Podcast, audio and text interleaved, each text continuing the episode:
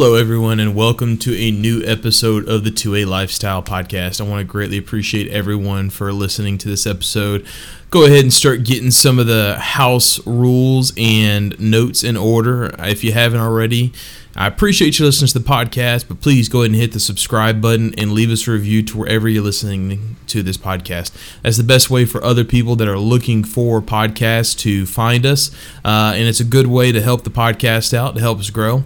Also, if you haven't already, check out our social media. Uh, we have a Facebook and Instagram account. On Facebook, we are under 2A Lifestyle. That's the number 2A Lifestyle. And on Instagram, we are 2 spelled out 2A Lifestyle because some fucking, I don't know, stupid. I don't know what you fucking call it. it. Looks like a bunch of pictures that you see in the uh, picture frames that you purchase at the store. Uh, you know, fucking account has already got the the number two a lifestyle. So we had to spell it out. Uh, so yeah, if you haven't already, go check out our social media. We have some good shit on there. That's where you can see what we're up to in between podcasts. We are on every other week, uh, so social media is the best way to keep up with us. Also, check out our website. Uh, it is podbean.2alifestyle.com. We're going to be doing some blog posts and put up reviews and good shit like that. Also, uh, we are uh, trying to get into the sponsorship and all that good shit. Uh, so if you have any sponsors that you'd like to have, uh, you know, have us fucking you know sponsor the podcast, reach out to them, reach out to us, so that way we can try and reach out to them. Uh, also, if you want to have uh, certain products reviewed, you could also reach out to us on social media, or you can reach out to us on uh, our email address. We have it's 2a the number 2a lifestyle at mail.com. Uh, and before we get started, uh, you know, this podcast, on this episode at least, I will say, this episode, uh, you know, normally when I get ready for this podcast, like the whole two weeks before the, the next episode, we I'm looking up shit, uh, printing stuff out, stuff that's coming out, all that good shit and I have lost all the shit that I printed out. I have no fucking idea what it is or what happened to it. Uh, but in the famous words of Bill O'Reilly, no. we'll do it live. Fuck it. Do it live. I can. I'll write it and we'll do it live. Right. Fucking thing sucks. So yeah, that's what is going on today, uh, and all that good shit. So I appreciate it. Uh, again, for listening to this episode, uh, for helping us grow. Also, we do have a Patreon account before I uh, start getting into the main segment. We do have a Patreon account, so if you haven't already, uh, check us out on Patreon. It's the best way to help support the show besides leaving us a review and subscribing to us. Uh, basically, all I'm looking for is to cover the bandwidth of this podcast, which we already have reached. So basically, anything else now is going to help the podcast grow and it's going to help you listeners grow. Uh, you know, get free shit all that good stuff. I've sent out some free shit this past week, uh, and so anything that we make from now on, uh, it's going to hopefully I'm going to get a green screen video. We're going to do an actual video podcast as well as the audio podcast, uh, and then anything after that, it's going to help us buy shit that we can review, and then anything that we purchase with that money, uh, I'm going to be doing in giveaways on our Facebook. We're actually oh, almost close to 11,000 likes and followers. Uh, you know, I said once we, I was telling myself once we get 10,000, we'll have another, we'll have a big giveaway. Uh, I haven't done that yet because uh, I'm trying to make, you know, get all as much shit as I can. Uh, so that way, when we do the actual giveaway, it's going to be a nice, uh, big, nice, big pop of shit that you can, you know, swag, but not also just swag. That's normally what we give out, but also gear and all that good shit. Uh, so I'm trying to, to get it nice and sweetened up with a bunch of shit. So anything that you give uh, past, you know, buying the equipment for the video podcast, I'm going to buy for uh, products for reviews, and then all that products uh, given straight back to you guys, the listeners, and the people that follow me on social media. Uh, so if you want to help uh, the podcast grow and and help us, you know, step it up to that next level, uh, and also it's going to help you because also on Patreon I give a sticker out to anybody that gives us any sort of amount of money, and then of course anybody that gives you know a substantial uh, more. We'll probably do some sort of, of tier system. Uh, just waiting to see what we can get going on that. But we'll probably do some t- sort of tier system. Uh, but you know, of course, the more you give, the more shit I'm going to send you. So, uh, with that, let's go ahead and start getting into the podcast.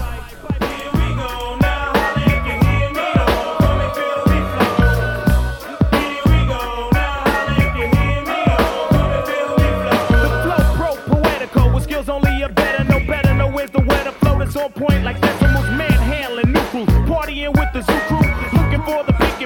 I thought you knew two stone styles of stamina, jamming. And while we planning the jam, we bust, with a party amateur damages, managing, damaging mics, men, and even mannequins. You're a fan again, now I wanna know who's the man.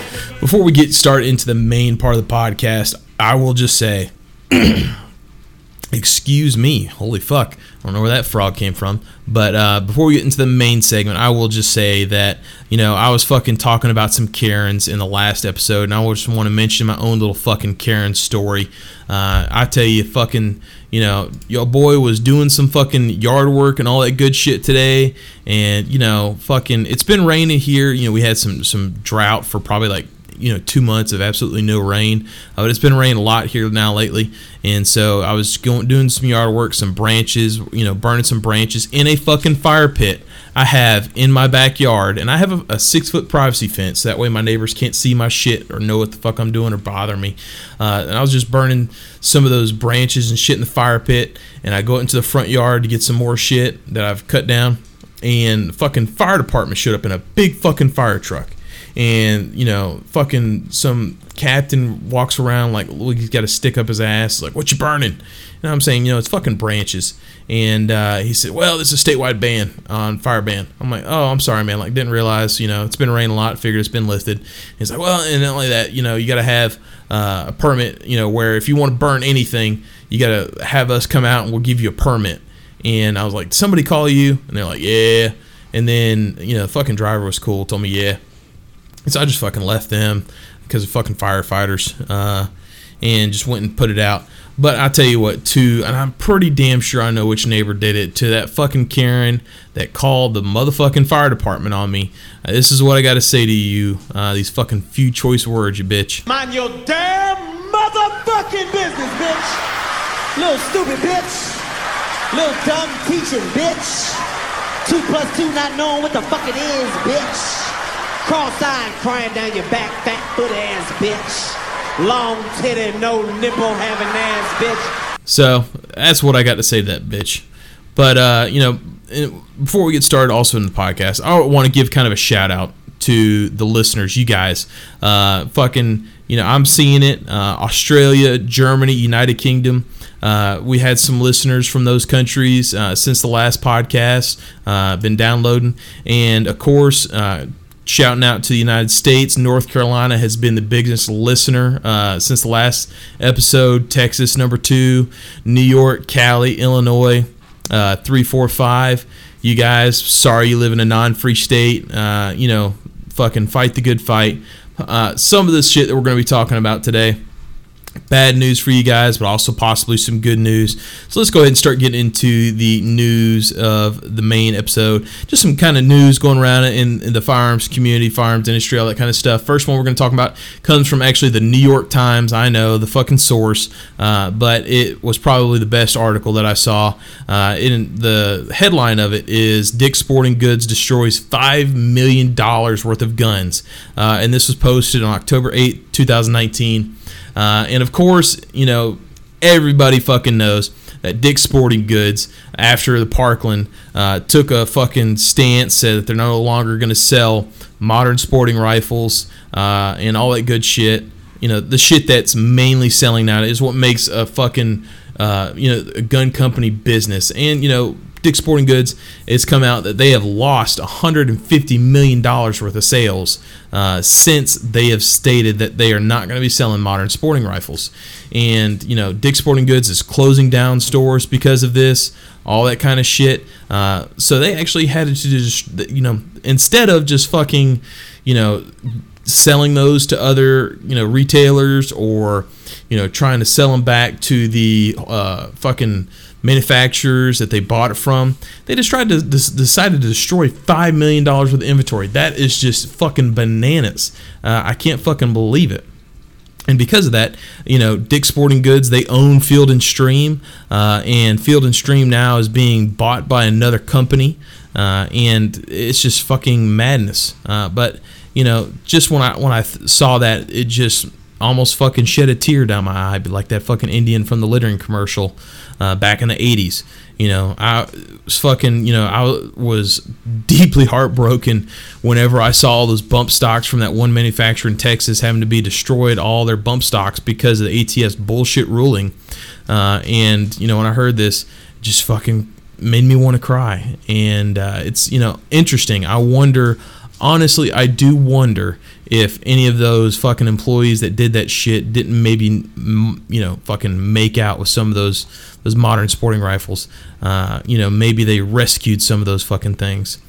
Uh, next uh, next story actually comes from Fox News. Again I know sorry it is obviously a slanted biased uh, you know whatever say you fuck it will Fox News is biased uh, in most of their reporting uh, it comes from two days ago, and this is from you. Uh, it's about you guys in California that are listening. California adopts nation's broadest gun seizure laws, and obviously, uh, you know the governor there, uh, Gavin Newsom, he signed 15 gun control bills into law Friday, this past Friday, uh, and it is obviously is probably in a single day the largest attack on our Second Amendment uh, in the history uh, of you know our modern era of you know since I've been alive. Uh, pro- well, I say that probably you know the the gun control bill of '94 uh, was probably a bigger attack and more broader on an entire population. But uh, obviously, for those in California, and California has a thriving Second Amendment community, y'all. Uh, this I don't know if this is something if you don't live in California or if you just kind of stuck in your little bubble to where you are. California has a thriving Second Amendment community. I mean, obviously they're gonna have to because they're, you know, like one of the most populous states in the in the nation.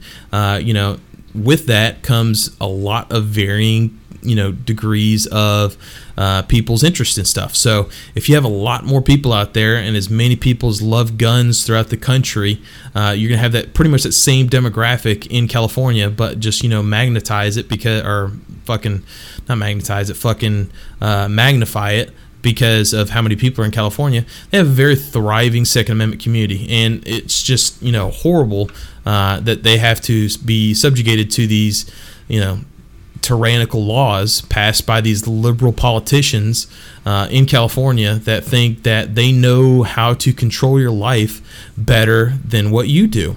Uh, and obviously, the the fucking broad gun seizure laws has got to do with red flag laws. They passed, you know, very broad and vague red flag laws uh, in in some sort of sense of, you know, we're going to try and regulate your sanity basically because that's what they think they're doing with these red flag laws is that they are protecting people against other people that might have you know just fucking go uh, fucking crazy uh, because of stressors in their life or situations uh, that they're going through. Uh, or just, you know, basically, hey, I think, you know, fucking example, my fucking neighbor Karen that called the fire department on me because it's burning some limbs. You know, hey, I know I see him going to his truck all the time with fucking uh, you know guns going to the range or i see him carrying a gun to work or whatever the fuck uh, you know but he's pissed because I called the fire department on him because he was fucking burning some limbs in his fire pit in the backyard over my, you know, that I peeked through a six foot privacy fence and some shit like that, uh, you know, and I, she might, oh, I feel threatened because he's bitching that I called the fire department on him. You know, if I lived in California, that would be enough under these new fucking red flag laws that they can come seize my guns. You know, that crazy shit like that. Uh, you know, the American Civil Liberties Union says they actually oppose the bill, which I tell you, the ACLU guys uh, is a fucking two-headed coin because they obviously have money and manpower, you know, up there with some of the best organizations uh, that you know fucking go for whatever lobby or cause or whatever they do, you know, whatever it may be. Uh, the ACLU has that, you know, power and money uh, and they actually do fight for uh, certain causes, you know, that you know are considered right-wing uh, causes. Uh, obviously, we hear about a lot of the causes that they support and fight for that are left-wing. Uh, but the ACLU actually opposed this, says it poses a significant threat to civil liberties. Uh, no fucking shit. uh, because a restraining order can be sought for a gun owner because of an opportunity to dispute, uh, you know, can be sought on a gun owner before he has an opportunity to dispute this request. And that's what we've been saying all along about these red flag laws is that it denies people their civil liberties without due process. Uh, and additionally, those making requests under this new law may lack the relationship or skills required to make an appropriate assessment. So, like I said, my fucking Karen of a neighbor uh, that called the fucking fire department on me today, uh, you know, all she knows about me is from what she sees me mowing my fucking front yard or walking to and from my uh, fucking truck in my, my driveway, going to and from work or fucking jiu-jitsu or whatever the fuck. And uh, so that's, you know, enough for under this law uh, for that kind of shit. Uh, the NRA and its state affiliate, the California Rifle and Pistol Association, obviously opposed the new restrictions. Uh, but you know what are they going to do about it? You know the NRA is obviously very embattled internally. Uh, it is very financially restrained because of that shit. So I, honestly, it's going to be really up to the California Rifle and Pistol Association. I don't know a whole lot about them to be honest with you. Um, I know I've donated some money. Uh, I believe it was to them a while back. Uh, you know, it's obviously it's really going to be up to organizations like the FPC, the FPF, Second Amendment Foundation, uh, also up to uh, gun owners, uh, gun owners of America, that kind of stuff. Uh, but this law comes into effect January first, 2020. Now, will there be some sort of stay on the inactions of these laws? Possibly, but then again, you have to deal with the Ninth Circuit out there. Uh, the Ninth Circuit uh, is obviously the most liberal circuit of the entire federal court. So, you know, are they really going to be friendly towards us? Mm, you know, uh, who knows? Uh, but kind of going along with that, uh, kind of skipping out of order here. So, pardon me because I don't have my shit uh, fucking organized because it's printed out. The Supreme Court, this comes from USA Today. The Supreme Court will hear gun rights case in December. A temporary setback for gun control groups? Maybe. Uh, this was posted on October 7th. Uh, and obviously, this is in reference to the New York City gun control regulation, uh, you know, where basically it made it impossible for gun owners to carry their firearms outside the home, period. Uh, pretty much. It was written in such a way that it was damn near impossible for a gun owner to lawfully walk outside with a firearm. Uh, you know, you know, they don't issue really much fucking concealed carry permits out there. Uh, so, but if you had a gun and you wanted to go to the range to be proficient with it, uh, it damn near made it impossible for you to do so. And New York City has done so much to try and uh, make this case moot. They ended up repealing the law uh, all that kind of stuff. But basically, the Supreme Court now has said, "Fuck you guys! Uh, you wanted to make this a big situation. We're going to make this a big situation for y'all." So the Supreme Court is going to hear this case in December. Uh, this could be the biggest, you know, depending on how broad the Supreme Court takes their decision. Uh, and now, since we have a majority of a uh, conservative court, uh, it will be interesting to see what they actually, uh, you know, go in, into detail on their interpretation on their decisions. Uh, you know, and I, fucking Trump. Uh, you know, that's a main reason why I voted for him is because I knew that we were going to have some Supreme Court vacancies, and I wanted Trump to be the one to appoint those people. And fucking the the progressive liberals that made such a huge fucking deal about Brett Kavanaugh and all his shit uh, I'm telling you, Kavanaugh is not going to forget that shit. And whenever it comes time to making decisions, uh, you know, it's going to come back and bite them in the ass because these same progressive liberals, politicians that were raising such a stink about some shit that he did when he was a teenager. Uh, are the same ones that are going to be coming before the Supreme Court to make their cases uh, against, you know, uh, fucking civil, your civil liberties and make cases for gun control. And all Brett Kavanaugh is going to think in the back of his mind is, I'm, I remember that motherfucker said some shit about me, or wrote some shit about me during all that time, and all that kind of shit. And it's going to come back and bite them in the ass. You know, it really is. So, come December, that's a huge thing that I'm really looking forward to. Uh, I'm going to see. You know, I can't wait to see what it says. You know, what what the Supreme Court justices say about it. Uh, I, I'm a betting man. I'm going to bet that they're going to rule in favor of the Second Amendment uh, and strike down similar laws all across the country with shit like that. So just stay tuned for that shit. Uh, my next news article also comes from USA Today. Now, this is a little bit on the absolute what the fuck side of uh, what the fuck's going on. Uh, the title of this news article is Felony Charge for Girl 13 Who Pointed Finger Guns at Other Students, officials said. This was posted on October 11th. And basically, a 13 year old Kansas girl. She was arrested and charged with a felony after police said she made a gun like hand gesture at multiple students. And now, this is at a middle school in Overland, Park, Kansas. Uh, basically, what happened was is this student uh, was asked, uh, what you know, I fucking read this article, but I already done forgot. Uh, but this is back when I printed my shit out. Uh, but basically, some students asked her uh, who would she fucking uh, who does she like or some shit like that in her class, and that she made this little fucking suggestions, you know, with the the pointing the gun in her hand and she was pointing at students. But then at the very end, she pointed at herself and acted like she blew her brains out and all that kind of stuff. And this is something that really pissed me off is that uh, the school resource officer was notified about it the school suggested that they didn't want to continue any further uh, with any kind of you know pressing charges or whatever you know ma- making a huge deal out about it. They obviously just wanted the little girl to be scared into thinking hey this shit's not cool don't do this shit anymore. Uh, but the school resource officer uh, and i believe they said it was a she so uh, you know just kind of going off memory here because I printed it from a different news source than USA Today. I believe it was the actual local source in Kansas that I printed it from. But, you know, fucking going live. This is what I found the easiest news article quickly uh, from USA Today. But uh, the school resource officer pushed it herself that she wanted to press charges against this little girl. And now this 13 year old girl is facing a felony fucking charge. Uh, it doesn't say what the actual charge is. Um, the charge, yeah, it doesn't say anywhere wherever it was. Uh, but basically, she was charged.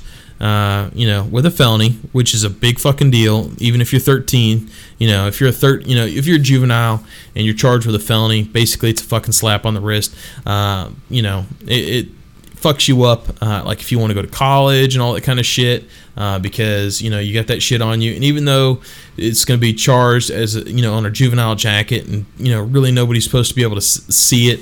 Uh, but obviously this is making national you know headlines, and everybody's going to know that hey, that's the girl that did you know this shit when she was 13 in middle school. Uh, you know, fucking good example is uh, you know I had some kids that I grew up with. Uh, they were being little dumbasses in a, a, old you know historical abandoned building in the town I live in, uh, and they you know lit a broom so they could see it's kind of like a torch. And uh, at least this is a story that they said. I know it's not actually how it went down. Uh, and they set this whole fucking huge gurney building on fire, and uh, this you know fucking fire departments from like two towns over also had to come in and help so that way it didn't burn out whole fucking downtown uh, where I lived. And it fucked those kids up for a long time on what they could and couldn't do. Uh, so, you know, it's just fucked up that they ruined this little girl's childhood with this shit. It's bullshit. And, you know, I mean, I understand it's kind of better safe than sorry, but, you know, that's where you have this girl, you know, you, you could do a million other things besides charging with a felony, uh, you know, instead of ruining her childhood. I understand that you want to do better safe than sorry, especially in the fucking environment we live in. Uh, where mass shootings are becoming a very common occurrence, and even though they hit the news and it, you know, is a huge chunk of the 24-hour news cycle whenever they do happen. Uh, it's something you know that we just kind of gloss over because it seems like it happens so often. Uh, you know, it, it's sad, but you know you don't have to ruin a little girl's life over it. And also, it just kind of shows that you know the fucking PC culture we have that you know kids can't make a fucking hand gesture. Uh, you know, she wasn't making a th- uh, threat and saying, you know, I'm going to shoot you and, and does that kind of motion. You know, you know, obviously when you know it's clear towards the end, like when she acted like she shot herself, that she was just kind of fucking around. Uh, she's 13, you know, like a fucking teenage girl. It's just a bullshit thing. Uh, the next thing comes from MV Times, Martha's Vineyard. crossing guard relieved of duty, gun seized. A Korea War veteran and former Tisbury cop says actions were taken over misinterpreted conversation. This was also posted October the 11th. Now, this old man, 84 years old. Uh, his career with the Tisbury Police spanned six decades, and he also served in the United States Army during the Korean War. Uh, said he's made no threats to the school, uh, but he has, has criticized the school resource officer conversa- the school resource officer in a conversation with a friend. He said that uh, conversation was taken out of context. Uh, so under obviously fucking red flag laws, uh, this you know army veteran, uh, person who is a police officer himself, and he's a crossing guard now, still serving his community. Uh, you know, fucking gets all his shit seized. Uh, but basically, what happened was is this old man said he was unimpressed with the Tisbury school resource officer's alleged trips to Xtra Mart to get coffee when children came to school in the morning. While dining uh, at this place a couple weeks ago, Nichols said he told a friend about this and suggested somebody could shoot up the school in that officer's absence, which he described as he was leaving his post. So that was the context of what was said. Uh, but a waitress made a complaint to the Tisbury police about what she overheard on the strength of that, uh, and basically he was relieved of obviously of his crossing guards duties, and subsequently the police drove to his home and took away his firearms license and his guns. Uh, you know, again, a fucking busybody Karen, uh, this waitress heard this shit, took it out of you know took her own initiative on what she heard, and decided to fucking you know fuck up this old man's life. 84 year old man, fucking horseshit. You know, fucking Karens of this world, fucking Karens. Jesus. Bullshit. Red flag laws, obviously. Uh, but, you know, I'm telling you, fucking this shit is insane. Let's get on with a little bit of happier news, though, I will say. Uh, this comes from guns.com. Uh, it was published the 4th of October, and the headline says All time high, now over 18.6 million concealed carry permit holders. This is great news, I think. This is amazing because obviously it shows that people want to have their right for self protection, uh, self defense, and the tools that they're using them for obviously are their Second Amendment God given right of firearms. Uh, you know, this is amazing. And then to keep on going with that, also from guns.com, also published on the 4th of October, NICS background checks on guns jumped 10% September. So now more people are purchasing firearms. To me, this should tell politicians, hey, you know, fucking the people want the right to defend themselves. The people want the right to own firearms.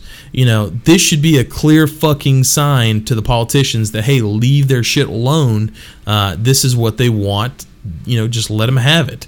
Uh, go after the actual criminals and not the innocent civilians that are practicing their civil liberties of owning firearms uh, and just you know fucking leave gun control alone. Don't add any more shit. Start rolling back some of this shit. Uh, because the next thing goes to show uh, this next uh, news article is also from guns.com it was published on the 3rd of october. It says crime drops as numbers of ar-15s grow uh, and this is um, this is awesome. It's amazing. It's got a great little uh, kind of fucking graph that you can see. Uh, you know, the, it starts in 1992 uh, and it kind of ends in 2016, uh, but it shows you know the total. Uh, murder suicide rate or um, modern sporting rifles to market, and then also showing a crime dropping. And it's roughly around 2012, whenever obviously the huge scare happened after Sandy Hook and uh, the Obama administration was trying to outlaw modern sporting rifles. Uh, it, just shows the fucking ownership skyrocketed uh, from that point. And then, of course, going into the 2016 election where everybody thought uh, old Hillary Clinton was going to get elected. Uh, and then it shows crime kind of, you know, dropping, rising, kind of staying the same, not really going up too much, but uh, it doesn't go up anymore. It you know fucking kind of stymies out, and you know it just is it a correlation? I don't know, but you know it definitely shows that with the ownership and with the crime staying low. Uh, it goes to show that you know guns do offer self defense, and that's where. Uh, you know these politicians, I guess, will just never understand that are going to continually push for gun control. Uh, they need to just leave shit alone. And going into another news article, this actually comes from AmmoLand. Uh, and this is, says the ATF drops 80% receiver case in California because it fears precedent. Now, this is a very interesting thing because in 2014, uh, Joseph Roh had a business that dealt in firearms parts. And as that business, he facilitated the production of low receivers for AR 15 type firearms from 80% fee- receivers in California.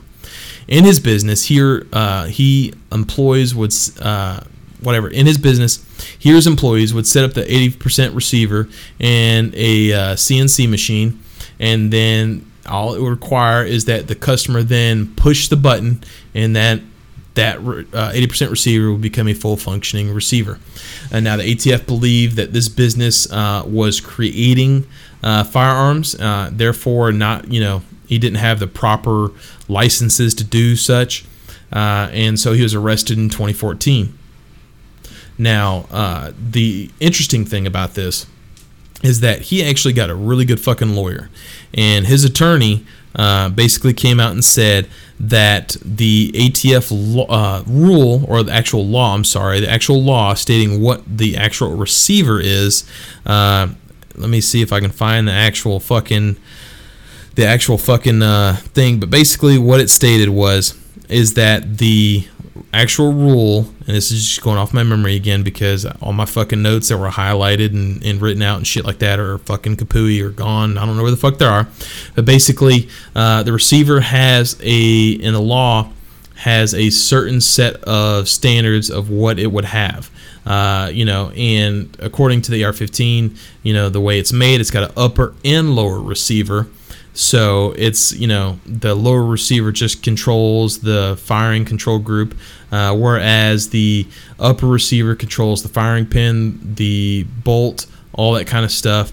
But the ATF decides that the lower receiver is actually what is the firearm. Uh, so that was his attorney's argument in trying to say that he wasn't actually producing firearms, but because according to the law, uh, the law states that this is actually a firearm and that actually does not what a AR-15 lower receiver is. So that was going to be their fucking, you know, case. And apparently ATF thought it was a good enough case that they decided to leave it the fuck alone because, uh, you know, if that was the case, then because the ATF is, is what considered uh, a lower receiver, you know, the actual firearm part. Uh, but the, uh, you know, according to the law, that's not exactly what it is. So the ATF didn't want to lose. I'm, I'm guessing based off of their actions, they didn't want to lose the ability to regulate AR-15 lower receivers, so they just dropped the case. Now, something pretty interesting in reference to this uh, is actually that guy is actually how one of the AR-15s used by the uh, I think it was like the the was it the San Bernardino shooters, you know, where the Muslim and his wife uh, did that mass shooting at that uh, business. Uh, actually, one of their modern sporting rifles came from this guy's business. So since then, he was kind of on the ATF's radar. And they were just kind of looking for a reason, I think, pretty much to fuck with him in reference to that.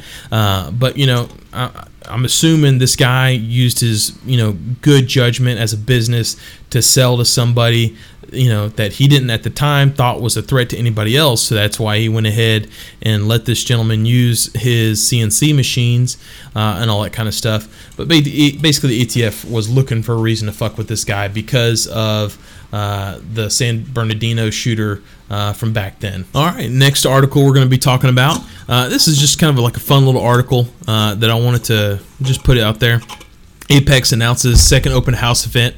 Uh, this is actually going to be November the 2nd. So if you live anywhere near Peoria, Arizona, I would definitely suggest that you go check this out. Uh, basically, they have uh, shop tours, giveaways, free installs for their triggers. Uh, again, this is November 2nd. So if you're anywhere in Peoria, uh, Arizona, check it out. It's pretty cool. Uh, next article is from the firearms blog, and this is something that's pretty interesting because a lot of people have shit like this, and it's very kind of you know goes into the next uh, couple articles I want to go into, but this is uh, from uh, like I said, the firearms blog, uh, and it says Amazon's basic pistol safe defeated in seconds. Now, basically, what this pistol safe is is if you've seen, you know, it's it's uh, one of those pop out safes. Uh, like I said, go check it out on the firearms blog. Amazon's pistol, Amazon Basics pistol safe defeated in seconds. Um, it is just you know the the usual uh, pistol safe that looks like you can attach to like your bed and you press the numbers and then like this little thing out the front uh, pops off pops out and your handgun uh, pistol your handgun grip is, is there ready for you to uh, to get. Now the safe is you know it's not a uh, cheap safe like you know you get from like fucking harbor freight. It's $112 uh, but basically uh, it is cheap enough that it was easily defeated. Now there's actual video on it and uh, to show how it was opened. Now it's not biometric. It's just a one two three four numeric uh, combination safe. Uh, so you know definitely when you're looking for ways because if you got small kids like i do uh, you know you want to make sure that your kids first off you want to make sure your kids know that hey uh, you know this is not a toy. This is serious. You need to definitely hammer into them the uh, firearm safety rules early. And if you do that they respect guns uh, early on. They don't play with them. But the big thing is especially with uh, you know small kids it's not it's always your kids. It's the kids that come over uh, that your kids play with. You always want to make sure that you know you keep them away from your firearms and all that kind of stuff. Just like whenever there's kids over that my kids you know are playing with there's certain places that they can go there's certain places that they can't go. Uh, you know and the certain places that they can't go is where uh, like maybe like my firearm stuff is or like my fucking home gym or you know my podcast studio uh, that kind of stuff uh, you know, I might show them the podcast studio just because, but you know, they're only going to be in it when I'm there because you know, fucking with kids nowadays, YouTube, uh, especially gamers and stupid shit like that, they think it's pretty cool because you know this is what you know YouTubers have and all that kind of shit. But you know, it's always it's not really your kids out there. You really got to watch out for the other kids. Uh, but because of that, there is another article that I'm going into, and this is actually from Recoil. Uh, this is from their Concealment 15 issue. Uh, and it doesn't say when this is posted, so sorry about that. But it's from Concealment 15. They really don't have uh, too many, uh, you know, of those. They come out with different ones, but it just basically talks about different ways that you can store your firearms uh, besides the traditional gun safe. Uh, talks about uh, tactical walls. Uh, talks about custom made, uh, fucking, you know, hideaway shit and all that kind of crazy stuff. Um, and also just actually having just like a gun room and then maybe having a safe door, uh, that kind of shit. It's kind of cool. Uh, you know, there's uh, actually some articles I'll probably put on my social media so that way y'all can take a look at it. Some pretty cool shit on stuff that you can build yourself. Uh, but you know, it- it's it's a little different. Now, I will say about this. Um, you know, working in law enforcement, I've actually seen fucking people cart off those humongous, like you know, uh, Liberty Fat Boy safes. You know that weigh like a thousand or fifteen hundred pounds, and those motherfuckers were absolutely full of guns. And not only that, they were also bolted to the floor. So you know whether you have a traditional gun safe or you have you know your uh, you know one room that's locked up really well or whatever, and you might have you know a uh, a safe door instead of like a regular door, that kind of shit you know thieves if they have enough time. And if you're like most people you probably are away from your house at least nine to ten hours a day when you are going to work commuting maybe stop and getting some shit on your way home from work that kind of stuff. So if they know to start like after you've been gone for two or three hours they probably know that they have at least four to five hours after that to to you know rifle through your shit and break in. And especially if you have like a, a big privacy fence like me you know uh, normally I'm well I'm working on my Jeep right now but normally it's pretty fucking clear. So if somebody wanted to and of course the, the gate to the, the fucking privacy fence in my backyard isn't you know fucking humongously secure. They could easily break into it. They could drive a fucking truck in the backyard and nobody could see it because the privacy fence. And so that gives them fucking four or five hours you know to go through my house and get whatever shit they want. They could easily pick up my safe and load it on there even though it's bolted and all that kind of shit. Thieves are going to be fucking you know creative on how they find their shit. So you know besides just the normal uh, gun safe like that, you know, if you just have a room where shit's hanging on your wall, uh, or you have like, you know, in the South where I'm from, everybody's got those fucking decorative uh, gun cabinets with uh, glass, you know, in the front and all that kind of stuff, and it's just got like the cheap ass fucking little lock on the front. Uh, you know, that shit is going to be easy to defeat. Uh, so definitely, y'all, you know, that shit you got to watch out for. Uh, but yeah, so you know, eh, you know, it's kind of one of those things. Uh, concealment is the best, the best thing I can say on trying to defeat, you know, some sort of thieves. Um, I've seen numerous cool things to where it makes it looks like doors are actually bookshelves, uh, and that would probably be the best thing to help protect your shit.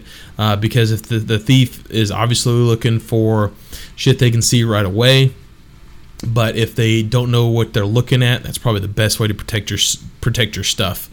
Um, and going into the the last serious uh, interesting thing, and this comes from Gat Daily. This is posted on the 10th, um, and the actual headline is modern marijuana law, modern marijuana laws and firearms.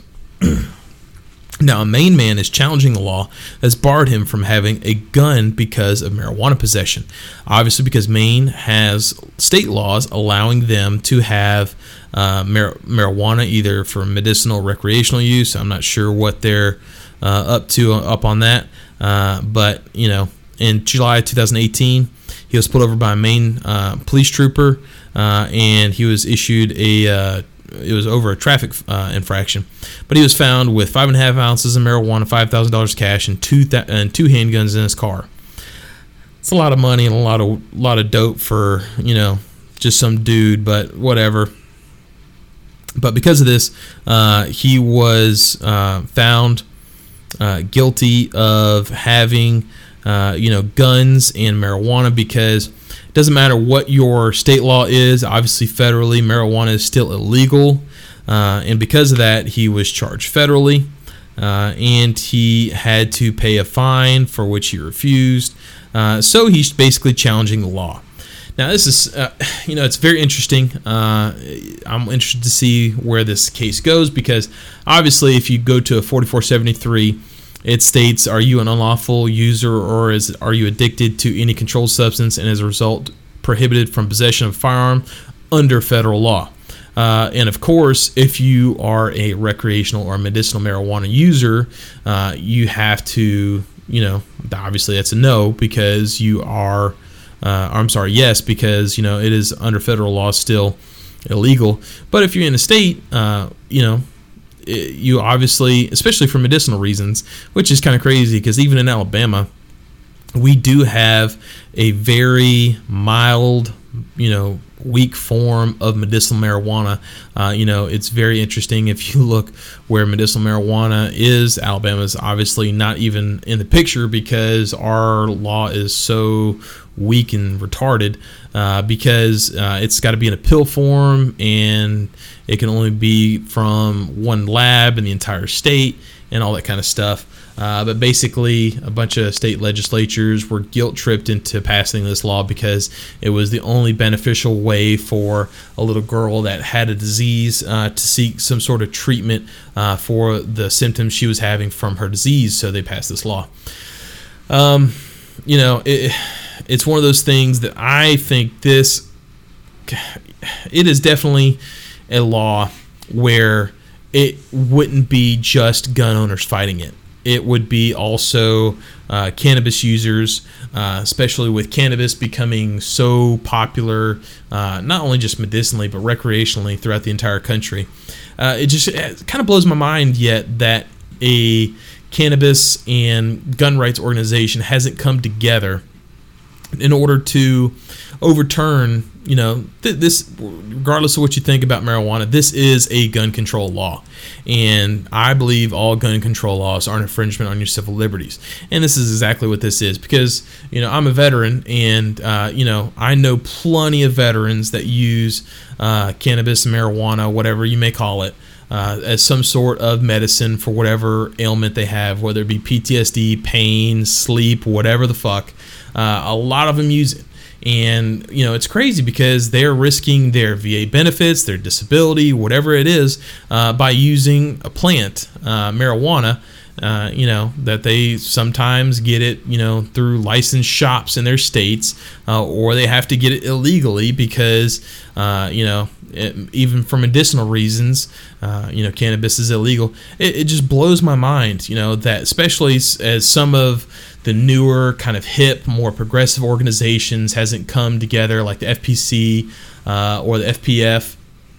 You know, those are the the two I think kind of cool, I guess, younger type organizations that are gun control or gun rights organizations uh, haven't come together with uh, a cannabis or marijuana uh, advocacy right organization to try and, and get that overturned. Uh, I just think that's insane to me. That's such an opportunity that's wasted by us gun or gun owners uh, that they don't try and do that. Uh, it's because, like I said, that is a gun control law. Um, if it is your state, not, and not only that, I'm a humongous proponent of states should handle, you know, shit that isn't explicitly outlined in the Constitution by the federal government. They should handle it themselves.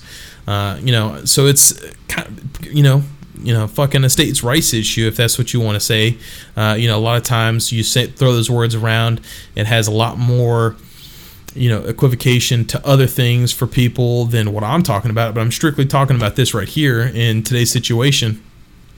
You know, this is where gun owners and gun rights organizations are really dropping the ball.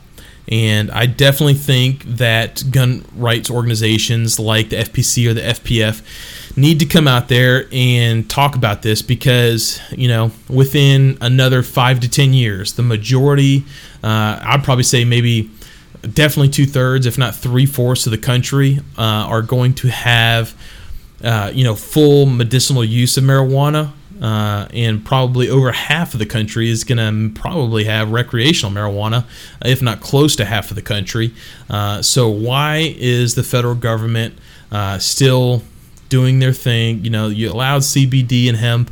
Uh, you know, but they're still regulating marijuana, uh, but you you know not really fighting all of these states, you know, going after them for all that kind of stuff. Uh, but yet, still, as us gun owners, we're still left thinking, you know, hey, can we, you know, use this, you know, I'm just saying, you know, whatever. Not even fucking talking about recreational, but I use this for my medicinal reasons because of my PTSD, because of my sleeping, or because I have cancer and I have problem eating. So marijuana really helps me out with that, or I have severe anxiety or depression, uh, and having an edible helps me out with that. Uh, but you know, I still want to have the right to defend myself. I still enjoy uh, the shooting sports. Uh, you know, but they have that option of you know either having their firearms taken away and being denied their civil liberty. You know, I I've been going down this you know a long time, going down this fucking crazy road. Uh, so let's go ahead and start wrapping that up. Let me last article I just want to talk about just because I thought it was pretty interesting. Uh, this comes from Ballistic. It was uh, 10 of the best custom gunsmiths you might, might not have heard about. And this is actually from Mike Bandor. And so I'm just going to kind of go through this list pretty quick, uh, just because I think this is pretty damn cool. Uh, looking at some of their work on this article uh, and kind of going for what they're known for. Uh, the first one is American Precision Arms. This is actually in Jefferson, Georgia. Uh, they're known for its uh, Paragon hunting rifles pretty cool looking PRS rifle that they have there. The next one is Match Armor Shop. They're out of Springfield, Colorado. They specialize in M1A competition and hunting rifles.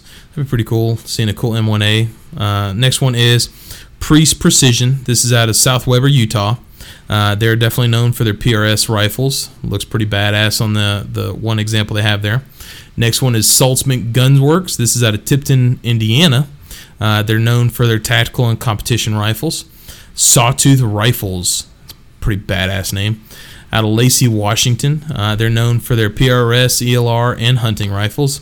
Ski rifles. Hmm, shocker. I wonder what they're known for. Uh, Pennington, Indiana. They're best known for their bench rest hunting and long range rifles. Pretty fucking crazy blue on the picture that they have for them.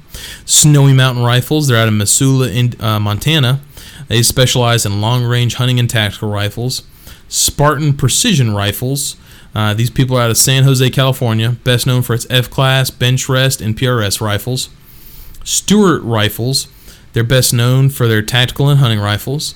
Walker Custom Rifles out of Culpeper, Virginia, match hunting and tactical rifles, and that's it. So, all right, I appreciate y'all listening to me on this part. Let's go ahead and start getting into the next part of our podcast, which is going to be the firearms uh, gear news and reviews.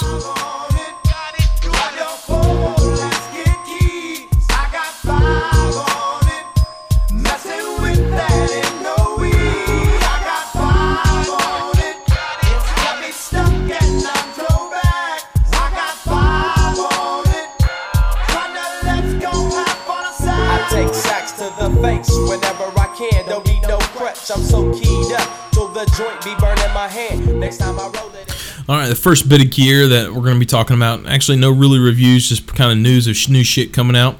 Uh, first gear comes uh, from Gat Daily. It says the Trigon RMR Type 2. Uh, it's new RMR that Trigon has come out with. Uh, pretty interesting, but basically, uh, what its uh, type of the two is is that uh, it's just a new feature that they come out with. Uh, you know, a little bit different, makes it a little bit cheaper. Uh, well, I'm sorry, not cheaper. Uh, just basically upgrade on their their old fucking uh, RMR. Uh, you know, different kind of lens, all that kind of shit. And you know, if if you're a Trijicon fanboy, it doesn't matter if it's Type One, Type Two. Nah, I think you're regardlessly you're to get the Trijicon uh, because you got the fucking kind of cash to flex on the pores and that kind of shit. Uh, but it gives you better field of view. But you can go check that out. Eh, don't really care too much about it. Uh, something else that you know came out that to me actually looks pretty damn interesting because I've been looking at different compensators, uh, and this is uh, Strike Industries Mass Driver. Uh, it's a forward-moving pistol compensator design. Now this is pretty interesting because this compensator it has released for Gen 3 Glocks, and what's cool about it is it actually kind of pulls your pistol forward uh, while it was you know while the fucking projectile's coming out. So instead of you know all the gases and shit like that being released up, it kind of pushes the pistol forward, uh, reducing some of that recoil you know, and also not only I think you know definitely kind of like with with compensators, uh, I you know kind of like gotta like the look of it because some compensators are just ugly as fucking sin, uh, and some compensators you know look pretty badass, and this is definitely kind of like in the class of badass.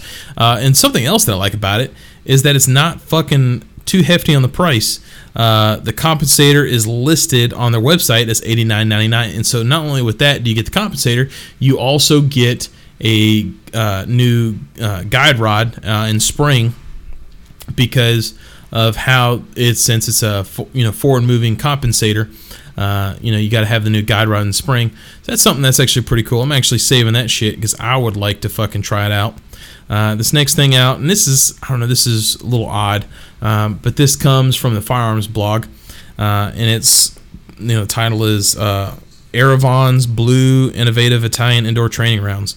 Uh, and this almost looks like a sim round because um, right below where the bullet is seated, uh, the case is kind of pinched inwards, uh, but then it goes back out to the normal diameter closer towards the primer.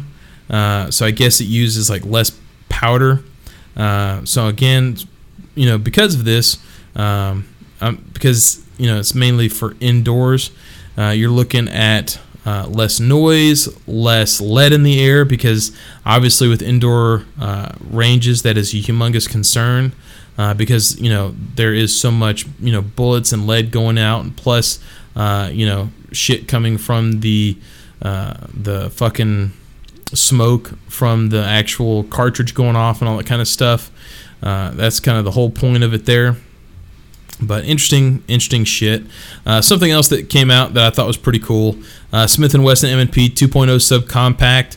Uh, I'm just fucking loving how the concealed carry market is just fucking getting blown up.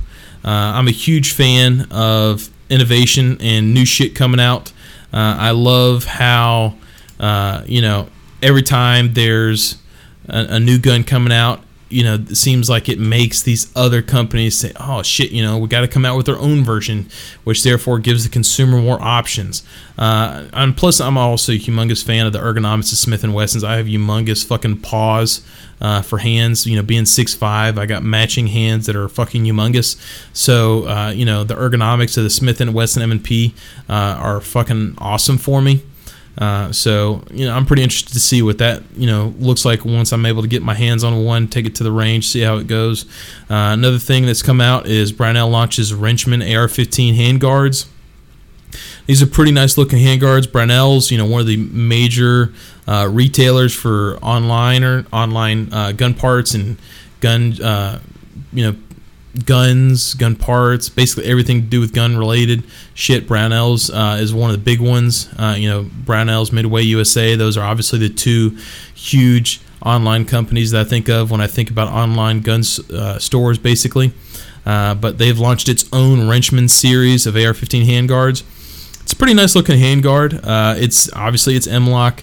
Uh, it's not you know too big. Um, it's got the full rail up top. And also the price isn't too bad. Uh, starting out for a 10.5 inch handguard, you're looking at 125 retail. Uh, and then for the full size 15 inch, uh, you get to 155.99. And then they have them all in between. They have a 12.65, they have 15 inch, uh, that kind of stuff. Uh, and, you know, but those the the 15 inch for 155 that's for the precision handguard they also have 15 inch just regular uh, for 140.99 uh, so you know they got different you know options. And then not only that you know brownells is always having si- uh, sales on their site and all that kind of stuff. If you sign up for their uh, emails all that kind of shit you'll get you know definitely you'll get shit for sales coming out. So uh, definitely check that out uh, I'm definitely, you know, I'm building some AR-15s, and I'm looking for, you know, a good handrail that's not going to break the bank, uh, you know, because I'm not looking to have some sort of Gucci gun. I'm looking for something practical, but I also want to have parts on there that aren't going to fucking break on me. Uh, you know, my first serious range trip. And if uh, Brownells is launching this, you know, Brownells they stand by their products as well. So if uh, you know Brownells is launching this, then it's probably a good one. And the last thing uh, that we're going to be talking about here on the products uh, gear news is uh, Sig Sauer shows off their new Romeo One Pro red dot sight. Uh, you know, I am a huge fan of Sig. I like a lot of their optics that they're coming out with. I loved it when they came out with their own uh, optics line. Uh, and I'm looking at getting a uh, red dot myself for my pistol, and I've been looking at a Riton or Sig. Uh, you know, came out with a, a, new red dot that I talked about a few episodes back, uh, and now since they Sig has come out with this, uh, it's pretty interesting. Um, you know, they have a it's available in a three or six MOA. Uh, it's got you know with a dozen brightness settings, 10 day to night vision settings. Uh, it's got a 20,000 uh, hour battery life. It's also housed in uh, aircraft grade aluminum with a steel protective shroud over the actual lens part itself. Something else that's really nice is that it comes either in black or FDE. So if you like our OCD and you you have an FDE FDE gun and you want all your fucking uh, colors to match. Something also that I personally why I like the Sig and the Riton uh, is that the actual back of the uh, sight itself has a little notch that acts like a fucking rear sight. And then also, what's cool about it is on this uh, Sig, uh, the Romeo Pro 2 or Romeo 1 Pro or whatever the fuck it, I'm saying it is, I'm Romeo 1 Pro. It's got two dots in the back that looks like they're night sights that you know also give you that fucking uh, three dot sight alignment, that kind of deal. Uh, so uh, it should the current Sig Sauer handguns with a Pro slide cut. Uh, they include the P320 X5 Legion, the P320 M17, P320 X Full, P320 X Carry, P320 X Compact, and the P320 X VTAC. So those are the ones that actually already cut for the type of uh, you know cut that it is. Uh, now the MSRP on this, are you ready? Uh, for black is five nineteen ninety nine, and for FDE it's five forty nine ninety nine. Now you'll probably get that closer to around maybe four four fifty, but still you're looking at almost like fucking Trijicon prices, and that's a little little fucking insane if you ask me. Um, you know, considering uh, how with red dot sights, you know, the testing, the torture testing being done on these red dot sights uh, Trijicon because of their patent on kind of how their hood shaped is. Uh, they're the only ones that are rated for a drop. Uh, any of these other red dots, and you know that's something I would like to see if somebody gets their hands on one of these uh, to see how it is. Uh, drop you know rating with this new steel shroud that supposedly it has. Uh, if the actual glass itself will hold up, you know it doesn't say anything like that, but that's the gear news and reviews. Let's go ahead and start getting into our culture segment. Regulators, mount up. It was a clear black night, a clear white moon. Warren G was on the streets trying to consume some skirts for the E so I could get some phones. Rolling in my ride, chilling all alone. Just hit the east side of the LBC on a mission trying to find Mr. Warren G. Seen a car full of girls, ain't no need to tweak. All of you search know what's up with 213. So I hooked select on 2 1 and Lewis, some brothers shooting dice. So All right, in the culture segment, since it is October and Halloween is my top three favorite holidays, uh, fucking Halloween, Fourth of July, and Christmas, and I have been gearing up for fucking Halloween and been watching all the horror movies starting October first. We're gonna be talking about a horror movie, and we're gonna be talking about Dawn of the Dead because what is not a fucking great horror movie? Uh, and gun movie when you add zombies to that motherfucker. So obviously, Dawn of the Dead is the 2000 remake of the 1987 George Romero horror classic of the same name, uh, and there's a lot of fucking good. Um, a lot of fucking good guns in this. Uh, you have, of course, uh, Beretta 92s. Beretta 92s out the motherfucking yin yang.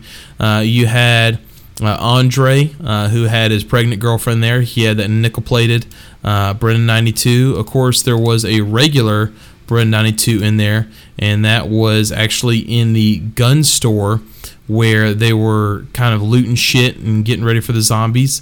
Uh, there was a Bred 92 in there. Also, same thing, but there was a Glock 21 that the fucking security guard with the Fu Manchu got.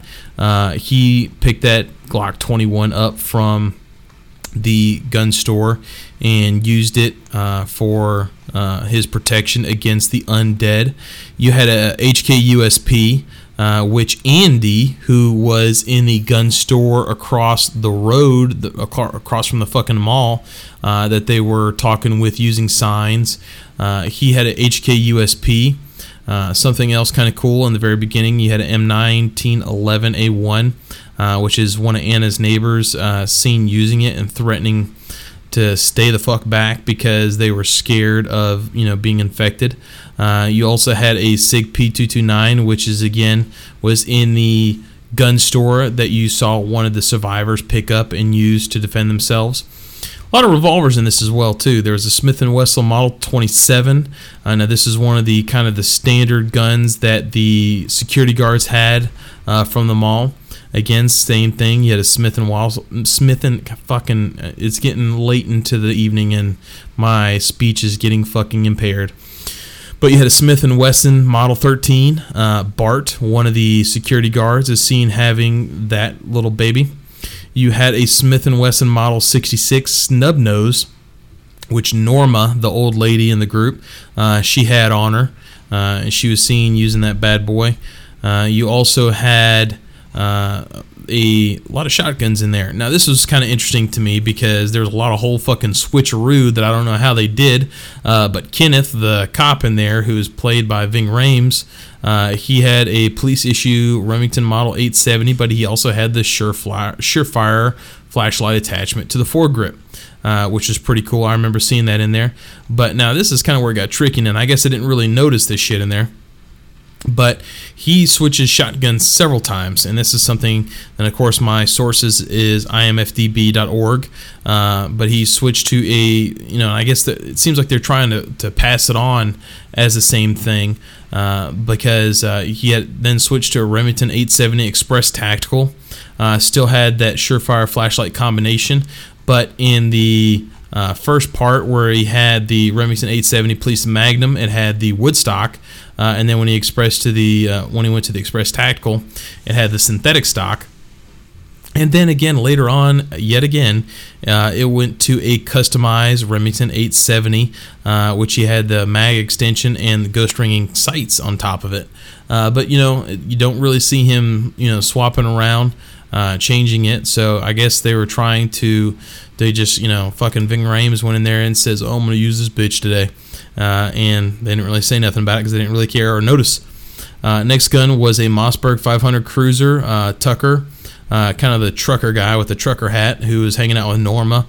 He had that, and then you had a Frank, and again on Franchi PA8.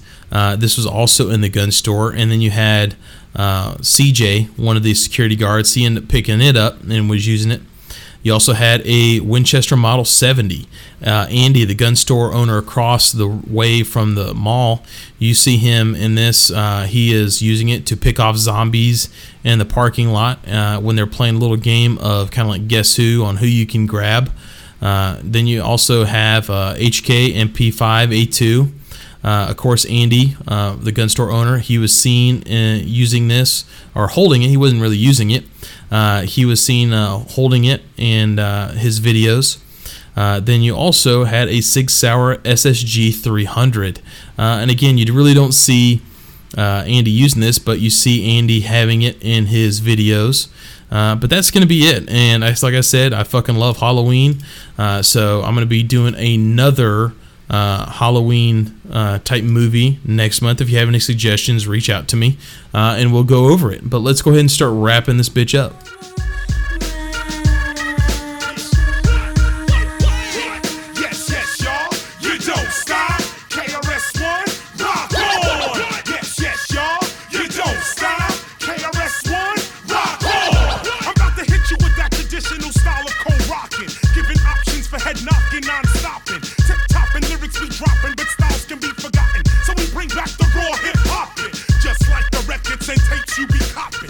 All right, guys. Again, I want to greatly appreciate uh, you guys listening to another episode of the 2A Lifestyle.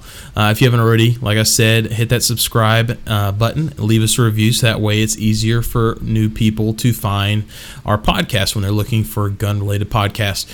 Also, go check out our social media. We are on Facebook as 2A Lifestyle, the number 2A Lifestyle, and on Instagram, 2 spelled out. So 2 spelled out, A Lifestyle. Uh, and then also, go ahead. We have a Patreon. If you feel like you like the show, go ahead, throw us a dollar. Uh, you know, that's as little as you can give. I mean, as a, a dollar. I'm not, you know, saying you have to give five dollars. Just throw us a dollar. Uh, you know, it can either be a one-time thing, just cancel it after that one dollar, or you can decide to give us a dollar every month. Uh, it is going to pay for the bandwidth of this podcast. It is going to purchase some equipment so that way we can have a video stream, uh, video podcast, start doing some videos, get our on YouTube. Uh, and then also, uh, it, like I said, anything after that is going straight back to the listeners and the followers on social media. Uh, we're going to be buying, you know, gear for reviews, and anything that we buy, we're going to be giving back to y'all in giveaways. Uh, and then also, you know, I want to greatly appreciate you listening out. You can reach out to me at uh, the number two a lifestyle at mail.com. Uh, you know, and I didn't really go into it in this podcast because I'm kind of waiting. We're going to have a special guest, uh, Ash Hess from Quantified Performance LLC. Uh, we, I was at the arena. Arena training facility uh, this past weekend where quantified performance had a match going on. Uh, i kind of want to talk about it whenever he's on the podcast. So uh, you know i didn't really go into it this much on the podcast. So i'm gonna kind of wait till he comes in so we i can kind of give my thoughts on it. Uh, he can tell us about what it's uh, you know what it takes to to put on you know that big of a, a match because it was a big match. There's probably, if I had to guess, I'd say there's around like 70 to 80 shooters, uh, and they were from all over the country. Uh, you know, descending down in Georgia. Uh, you can go check out pictures of that uh, on my Facebook page and Instagram as well. Also, you can check out the sponsors of that uh, match. There was some pretty badass products out there. Uh, I'm going to try and reach out to some of them, see maybe if I can get them on the podcast, interviewed, see maybe if they'd be willing to send some stuff for review. Uh, and you know, if they say I can keep it, I'm going to be giving it away to you guys, the listeners. Uh, so that'd be awesome go ahead and check that out on our social media.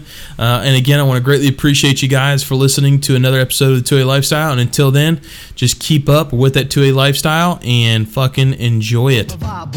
Rock and roll to the beat of the funk fuzz. Wipe your feet really good on the rhythm rug. If you feel the urge to freak, do the jitterbug. Come and spread your arms if you really need a hug. Afrocentric living is a big shrug. A life filled with, that's what I love. A lower plateau is what we're above. If you diss us, we won't even think of. We'll nipper the dog and give a big shove. This rhythm really fits like a snug glove. Like a box of positives, it's a plus love. As the trial flies high like a dove.